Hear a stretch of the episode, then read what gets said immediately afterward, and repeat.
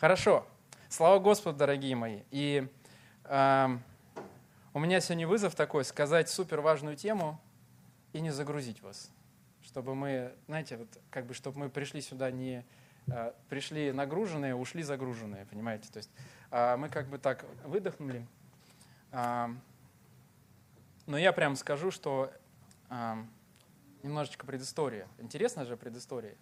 Э, или если не интересно, то простите, сейчас очень скоро начнем проповедовать.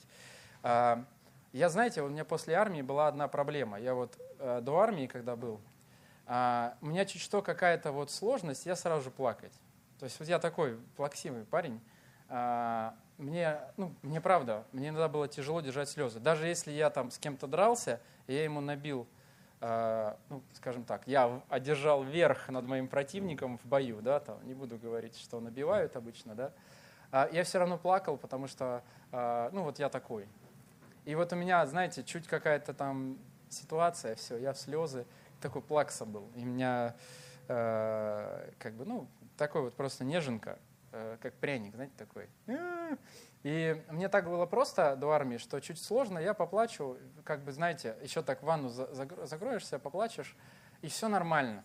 Все. И, и слезы, короче, я лил до армии вообще в любой момент сессию сижу, готовлю, плачу, знаете, сдаю, плачу, а, не сдаю, тоже плачу. То есть, как бы, ну, вот такое. У меня так выражаются мои эмоции. То есть, я очень сентиментальный человек, если вы не заметили, да.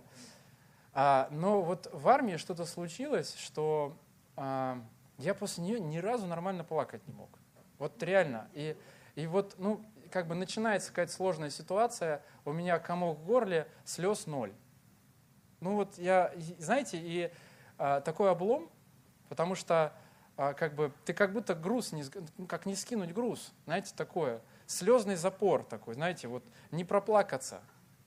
А, ну как бы в случае со, со, со стандартным там есть специальные препараты, которые позволяют тебе высвободить а, а, организм да, от того, что задержалось. Но тут-то что? Ну, можно лук порезать, но это не то. И знаете, от лука, кстати, я плачу. А Лиза плачет от лука, даже если она в соседней квартире находится. Э, поэтому вот так. И знаете, и вот у меня такие ситуации стали, я как-то вот все время испытываю какую-то сложность в том, чтобы полить слезы. Вот 10 лет уже страдаю. И у меня бывают какие-то нежные моменты происходят, какие-то радостные моменты. И я вроде как, знаете, типа плачу, но все тут застыло. И, и, и вот хочется, чтобы протекло. Нужно давай, давай. И оно не происходит так. И для меня сейчас, нынче теперь, я только плачу, когда, когда режу лук, и когда вот э, на вечере хвалы молимся перед Господом, вот там я могу пореветь. А в остальных ситуациях вообще нет. И даже вот с Лизой смотрим какой-нибудь... Мы с Лизой как-то пошли в кино на с, фильм «Путь домой», а там, знаете, песик, который потерялся, искал дорогу домой весь фильм. И такой трогательный фильм – и Лиза вся в слезах. Она, он ей нравится, но она не хочет его смотреть, потому что на утро опухшая станет.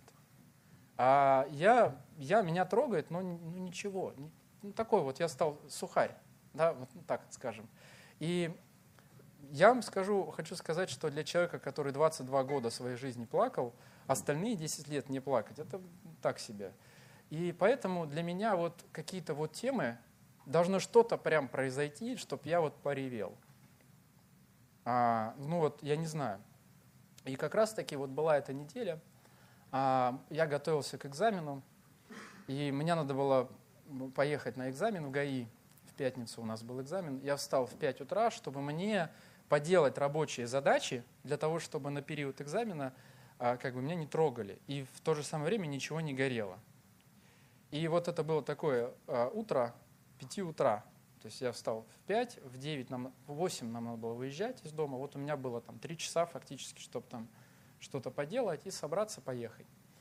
И я так, знаете, с утра встал, у меня самочувствие было не очень, я просто по кухне шарахаюсь и размышляю. И знаете, вот прежде чем сесть работать, Господь начал э, говорить мое сердце. Э, и он вот открыл мне тему, которой я, которой я хочу поделиться. И вы знаете, я вам хочу сказать, что вот эта тема настолько глубоко меня тронула, а, что я над ней так хорошо поплакал. То есть настолько это сильно коснулось моего сердца, что я поревел, и потом после экзамена мы с Лизой сели на заправке, ждали, пока откроется МРЭО, чтобы пойти, ну, обеденный перерыв переждать надо было, и пошли на ближайшую заправку. Кто был в МРЭО, знаете, что там вокруг только заправка. И вот мы на этой заправке сидим, и мы даже там посидели, я рассказал Лизе вот эту тему, я поделился с ней своими переживаниями, мы там посидели, поплакали. Я думаю, что сотрудники заправки подумали, что у нас ну, мы очень сильно расстроились, что не сдали экзамен. вот. Но смысл какой? Что мое, скажем так, эм, воздержание от, от плача, оно закончилось той темой, которую Господь положил мне в сердце. И мое сердце, оно до сих пор, а, ну, оно вообще не может оставаться безучастным, а, когда я размышляю об этом. Потому что это настолько, я считаю, для Господа интимная, а, скажем так, интимная тема, что она настолько глубоко и остро переживается Богом. И назвала свою проповедь очень просто. Это для Ильи, внимание, который будет делать обложку для нее. Она называется «Помоги ближнему». И знаете, что меня так тронуло? А, стоя в 5 утра стоя в 5 утра у себя на кухне, глядя в окно, на, вот, на знаете, вот это есть палуба красивая напротив ока. Вот у меня туда окна выходят. Я подумал вот о чем. Что в нашем небольшом городе есть, вот это очень внимание, в нашем небольшом городе есть сотни людей, которые сегодня, по их мнению, оказались в безвыходной ситуации. Но решение их проблемы нам кажется простым. То есть, чтобы им преодолеть свои сложности, свои трудности, те проблемы, которые они испытывают, им нужно сделать нечеловеческие усилия. А нам это может показаться просто 2-3 часа помочь. И знаете, вот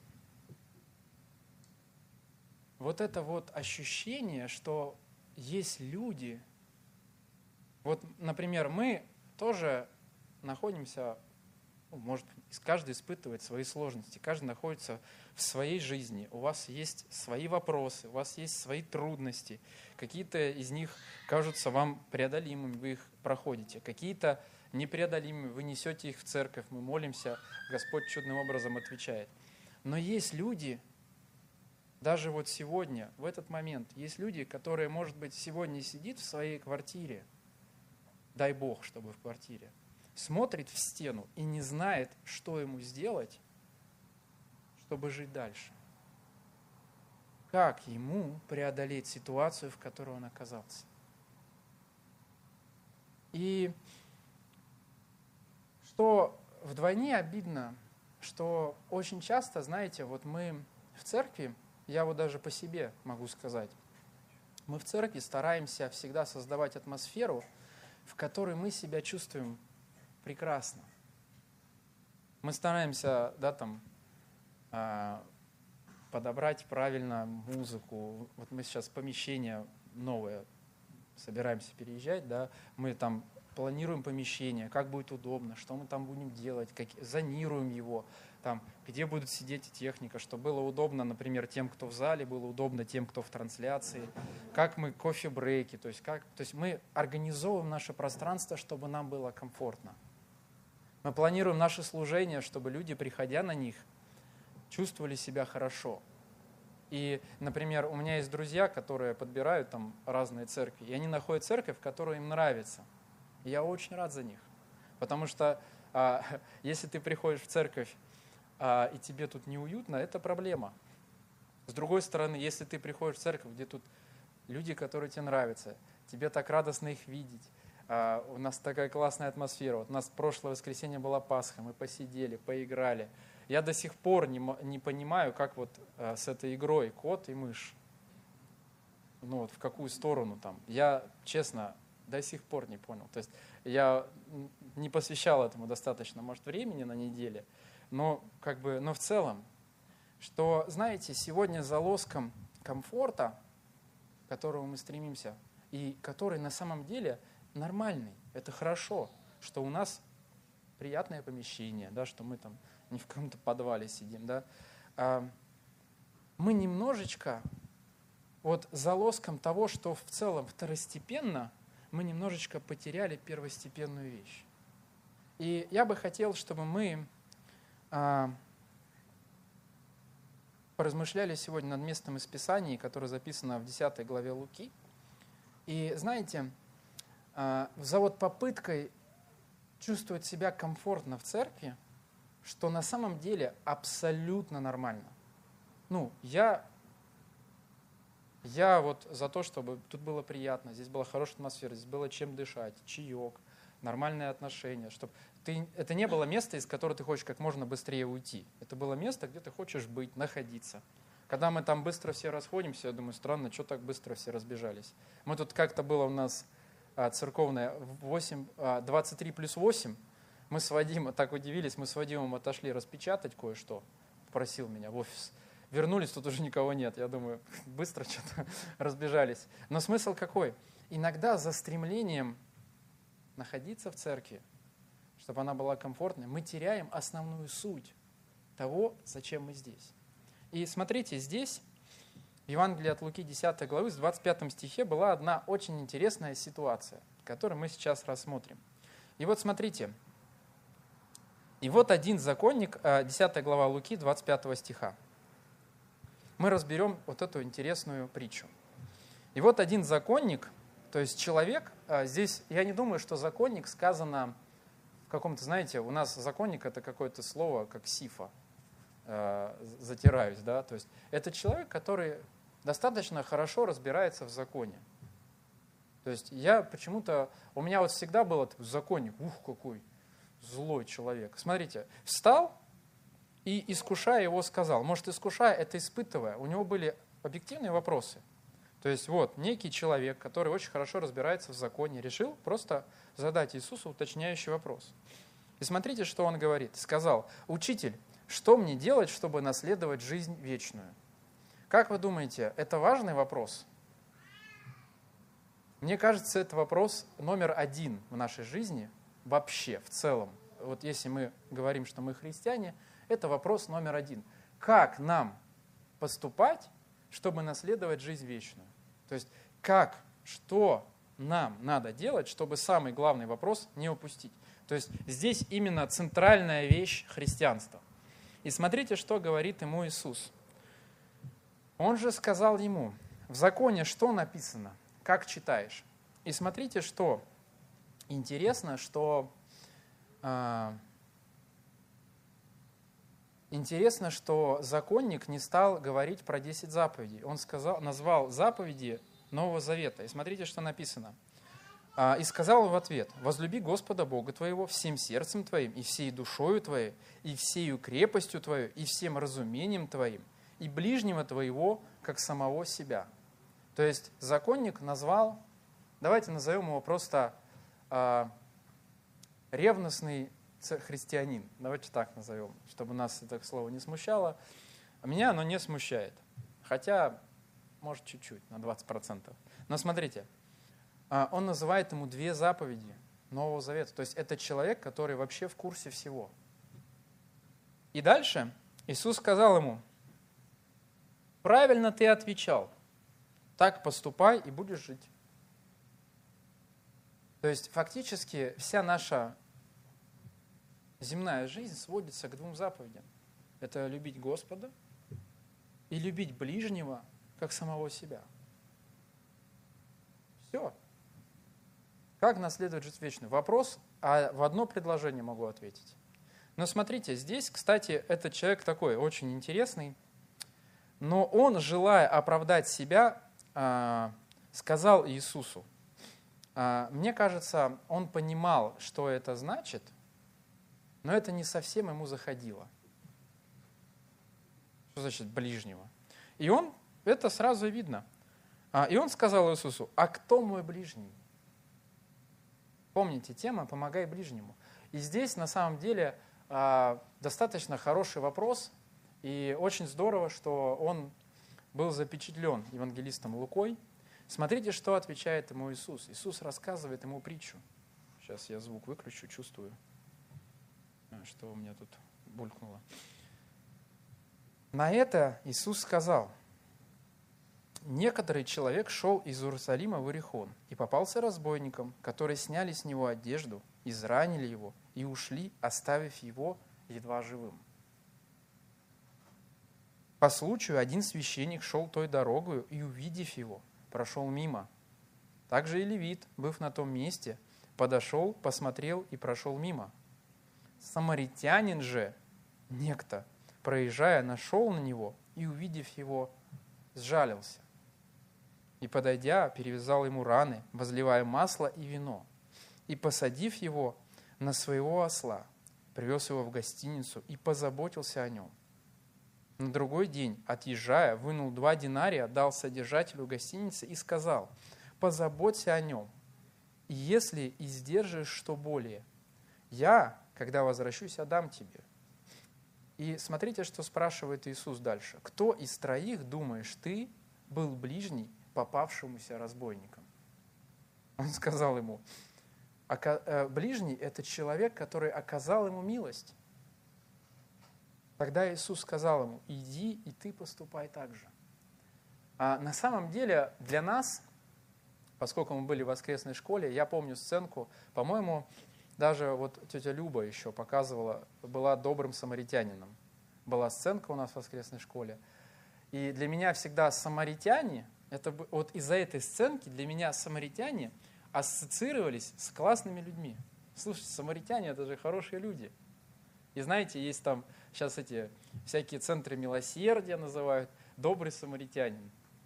Но на самом деле, если мы посмотрим в Библию, то самаритяне для израильского народа были отступниками.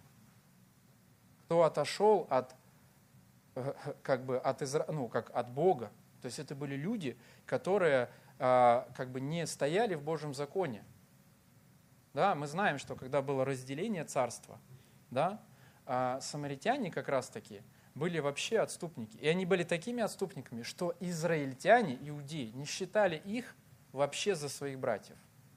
То есть на самом деле эта притча, она вот для законника, который вникал в закон, была очень такой провокационной, я скажу. То есть фактически Иисус сказал, смотри, тот, которого ты не считаешь за человека, помог. И я думаю, что парочку религиозным людям того времени, как у нас говорят молодежь, очень сильно подгорела от того, что именно самаритянин помог.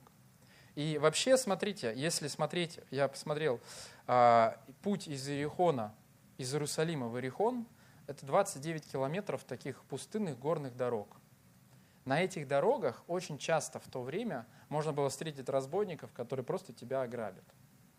Но смотрите, путь а, вот этого человека, который попал в беду, он был обратный от того пути, где был храм Божий. То есть он точно шел не в ту сторону. Он и не из Ерехона в Иерусалим, а, а, а из Иерусалима в Иерихон. То есть давайте еще раз точно. А, а, Сейчас, сейчас, секундочку. 30 стих. Некоторые из Иерусалима в Иерихон. То есть это был человек, чей путь лежал обратный от того, где вообще Бог обитал на тот, в то время. То есть это вообще была не та дорога, по которой он должен был. То есть он шел не в том направлении вообще. И в результате вот этой дороги, неправильной для него, он попал в беду. И кого он встретил? Мне кажется, что первые два – это те люди, которые должны были, вот знаете, тебе повезло, что ты встретил священника. Я тебя отнесу в Иерусалим назад, и все будет с тобой нормально. Но священник просто прошел мимо. Дальше он встретил левита. То есть это, ну, представьте себе, вот человек попал в беду, мимо проехал пастор, мимо проехал лидер группы прославления, а потом какой-то неверующий такой сжалился и помог. Ну, это вот в нашем современном реалии, э, Илья, на самом деле, я уверен, что ты человек, который не проедешь мимо, потому что он меня забирает из антропшина. Он, причем у меня есть опция, что он меня может в любой момент забрать из антропшина. Я и стараюсь не пользоваться.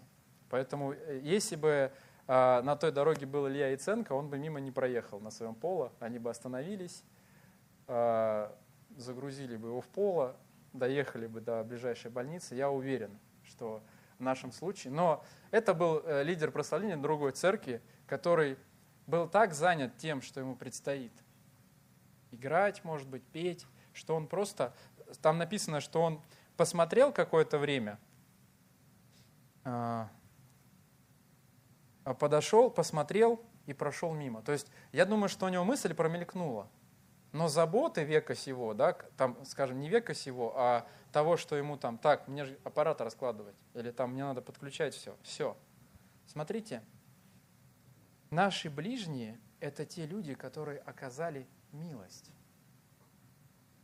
Знаете, иногда, как бы, ну, я, я бы даже так сказал, что ближними мы можем считать тех людей, чьи проблемы коснулись нашего сердца чьи проблемы не оставили нас равнодушными, мимо чего мы уже не можем пройти. И э,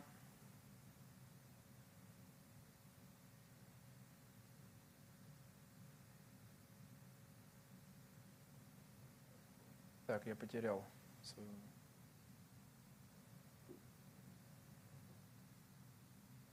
Сейчас, извините меня, пожалуйста.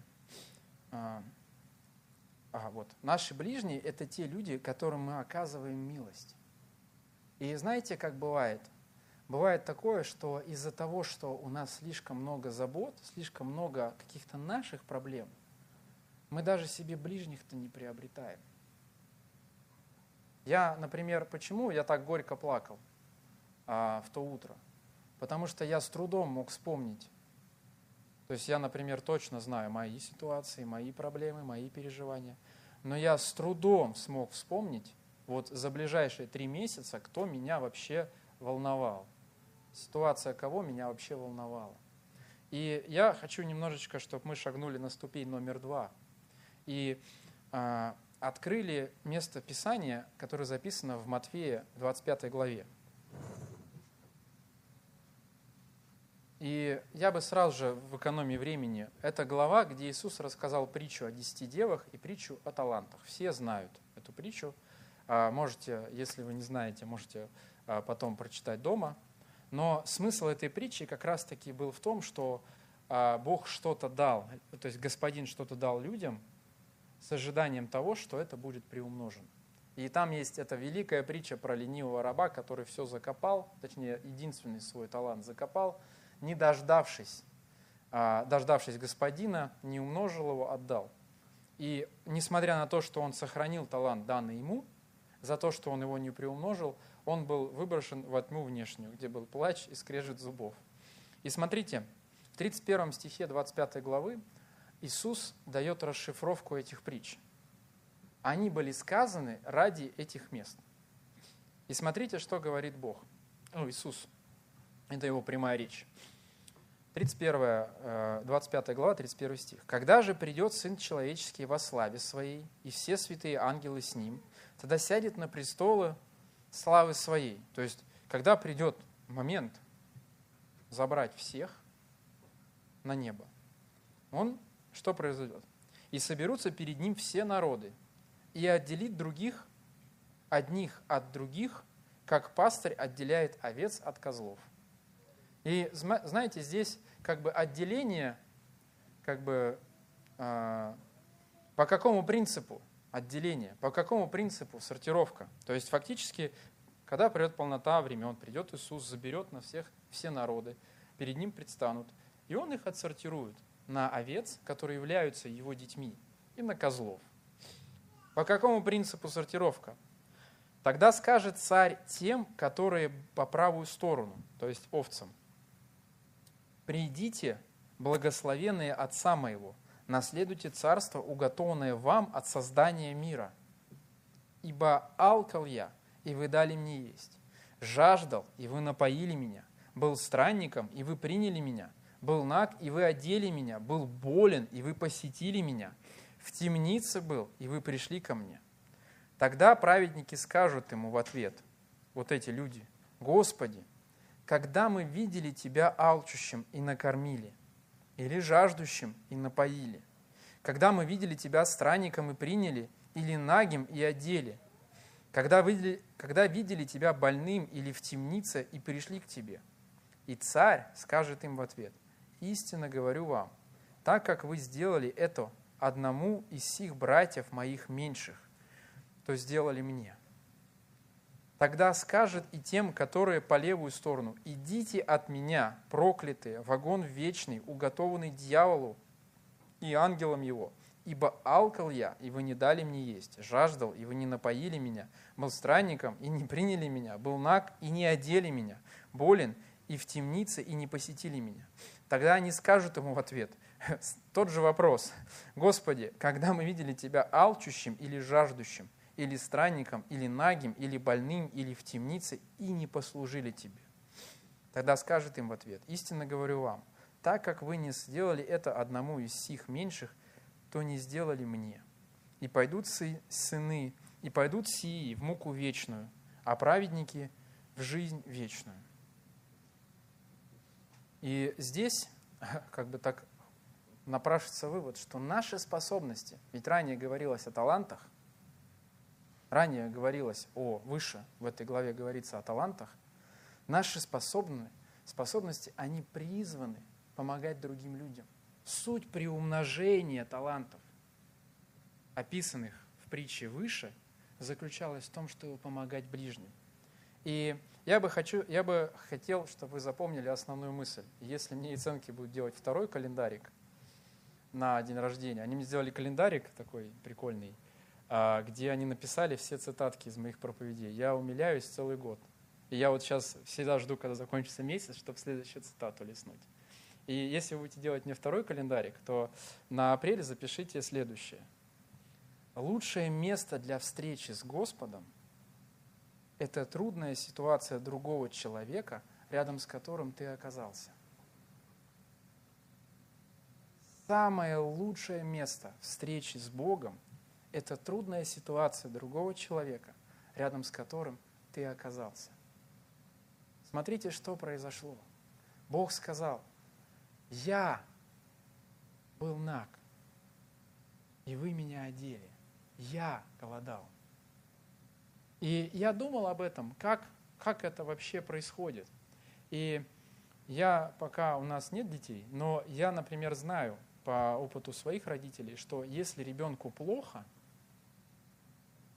то родитель, для него было бы легче. Вот, например, он сломал руку, там открытый перелом, из него там кровь в разные стороны хлещет. Он кричит у врача, там, а, у этого травматолога, а, кричит в этом кабинете, когда ему там вправляют, что-то делают, операции, наркозы, все вот это. То есть надо пройти очень тяжело.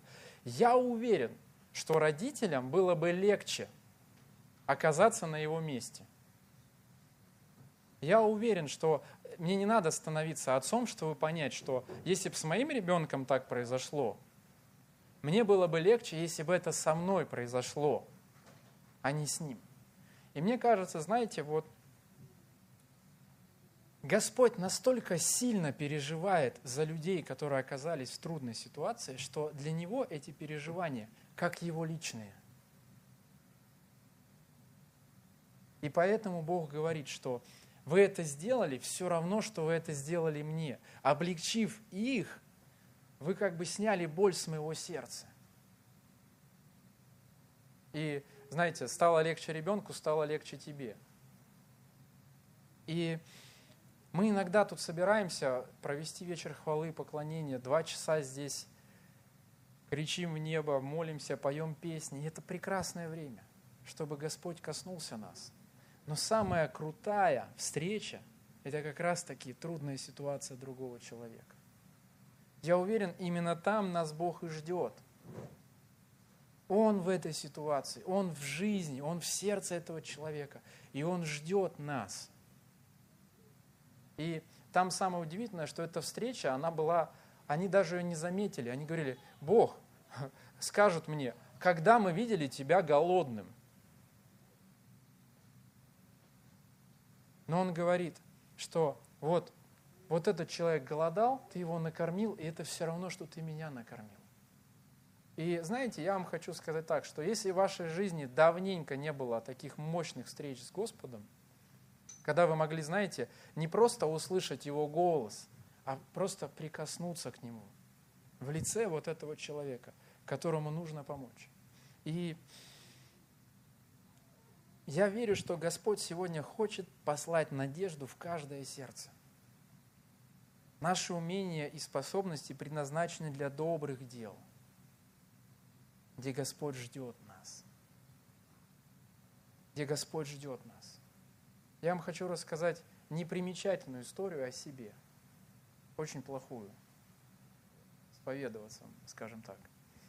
А, у меня была, я ехал поздно с города, как-то это была какая-то конференция даже. Представляете, вот э, казалось бы, современных священников, которые просвистывают рядом, нету. А, да простит меня Господь, конечно. И я очень задержался в городе, было поздно, а я ехал чуть ли не на последней электричке, на последней электричке, которая едет до Павловска. Знаете, есть такая, она в 0.30 отправляется. И а, ну, я приезжаю в Павловск, мне надо вызвать такси, и я такой, Господь, дай такси. Все. И подъезжает такси, из него долго не выходит человек. Ну, это же такси, оно едет до коммунара. А там таких, как я, еще четыре человека. А, и они такие, ты тоже в коммунар? Я говорю, я в коммунар. И он говорит, и я в коммунар. И мы такие, а давайте мы скинемся, как бы сядем в машину втроем, скинемся и будем все ехать вместе. И вот из этой машины выходит слепой человек. А, ну, он слепой и подвыпивший. А, и вот эта вся тройка веселых ребят садится в машину. А, а я просто пытаюсь понять, что ему надо. И знаете, что вот было такое стрёмное, что он пытается мне объяснить, что как бы я хочу на электричку, отведи меня на вокзал. Я ему говорю, электричек больше не будет, тебе нужно вызвать новое такси. А ему надо не в коммунар, ему надо в город. Он как-то что-то, видимо, засиделся у друзей своих. А, странный, конечно, мужик. Засиделся у своих друзей. Он от него несет алкоголем. Вот. И, и вот это, знаете, вот эта троица из этого такси говорит мне, ну что, ты едешь? И знаете, что происходит? И я перед лицом того, что сейчас у меня уедет из-под носа такси, и мне надо будет вызывать новое, платить полную стоимость, сажусь в машину. Я говорю, все, мужик, вызови таксо, тебя отвезут к общагу. И знаете, когда отъехала машина, я, блин, вот доехал до дома, и мне потом, я реально уснуть не мог. Я думаю, блин, как там этот мужик? Ладно бы, знаете, пьяный, а он пьяный еще и слепой. Причем слепой с двумя палками почему-то. То есть, видимо, очень надо две палки, да? И знаете, мне вот до сих пор стыдно. И я в какой-то момент думал, вот если эти люди откроют трансляцию в Ютубе, увидят мое лицо, они поймут, какой я человек. И обидно то, что в эту ночь Господь ждал меня, ждал встречи со мной. Он хотел побыть со мной, он хотел в лице вот этого пьяного слепого человека – прикоснуться ко мне, соприкоснуться с моим сердцем. А я пропустил этот момент. И, ну, я потом новостные сводки читал, нет ли где пьяных, э, мертвых, слепых. Э, я уверен, что Господь послал самаритянина, может быть, менее достойного. Не такого, знаете, который такие красивые проповеди говорит, и который до свадьбы себя хранил в чистоте. Ему, может, помог человек далекий от Господа, но именно он и оказался его ближним. И знаете, в нашей жизни мы очень много пропускаем встреч с Господом. Таких где Господь ждет нас. Я помню, помните наш, а, вот я из нашего рождественского а, деревни запомнил только глаза Вани, Ивана Милованцева. А, он понимал, что как бы у нас правовое поле нам много чего не разрешает. Но в его глазах, но и не надо было много, потому что в его глазах все читалось. И я знал, что каждая очередная встреча с людьми, каждая фотография – это как встреча с Богом. И как нам быть полезными и нужными тем людям, которые, оказались в ситуациях безвыходных. И знаете, как бы для них, может, безвыходная ситуация – это просто нечего поесть.